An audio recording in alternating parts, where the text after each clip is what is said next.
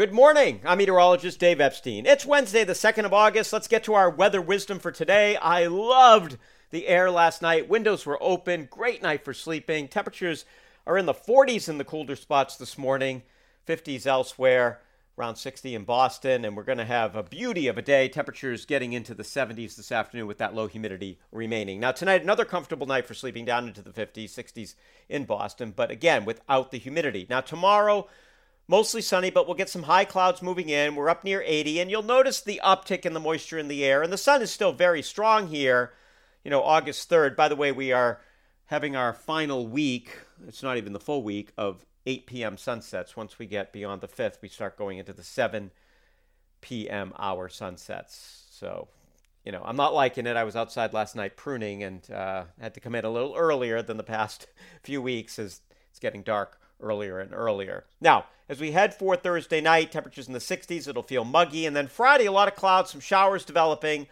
It shouldn't be a washout, but it's probably a day in which, you know, if you're looking at, hey, I want to do some indoor stuff, Friday's your day.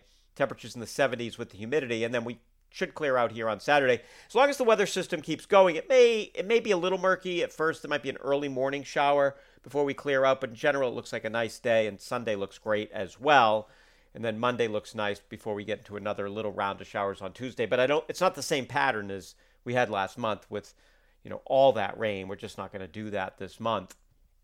Looks a lot better, and we may see some heat uh, later next weekend. We really have not had. You know, Boston hasn't had a heat wave yet, uh, and I, I'd have to go back and look at the last time Boston didn't have a heat wave in an entire summer.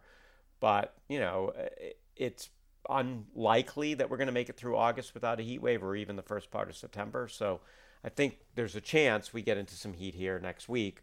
Uh, we'll wait and see how that sort of pans out. But today, no heat, basically no humidity, and a lot of sunshine. Have a great Wednesday, everybody.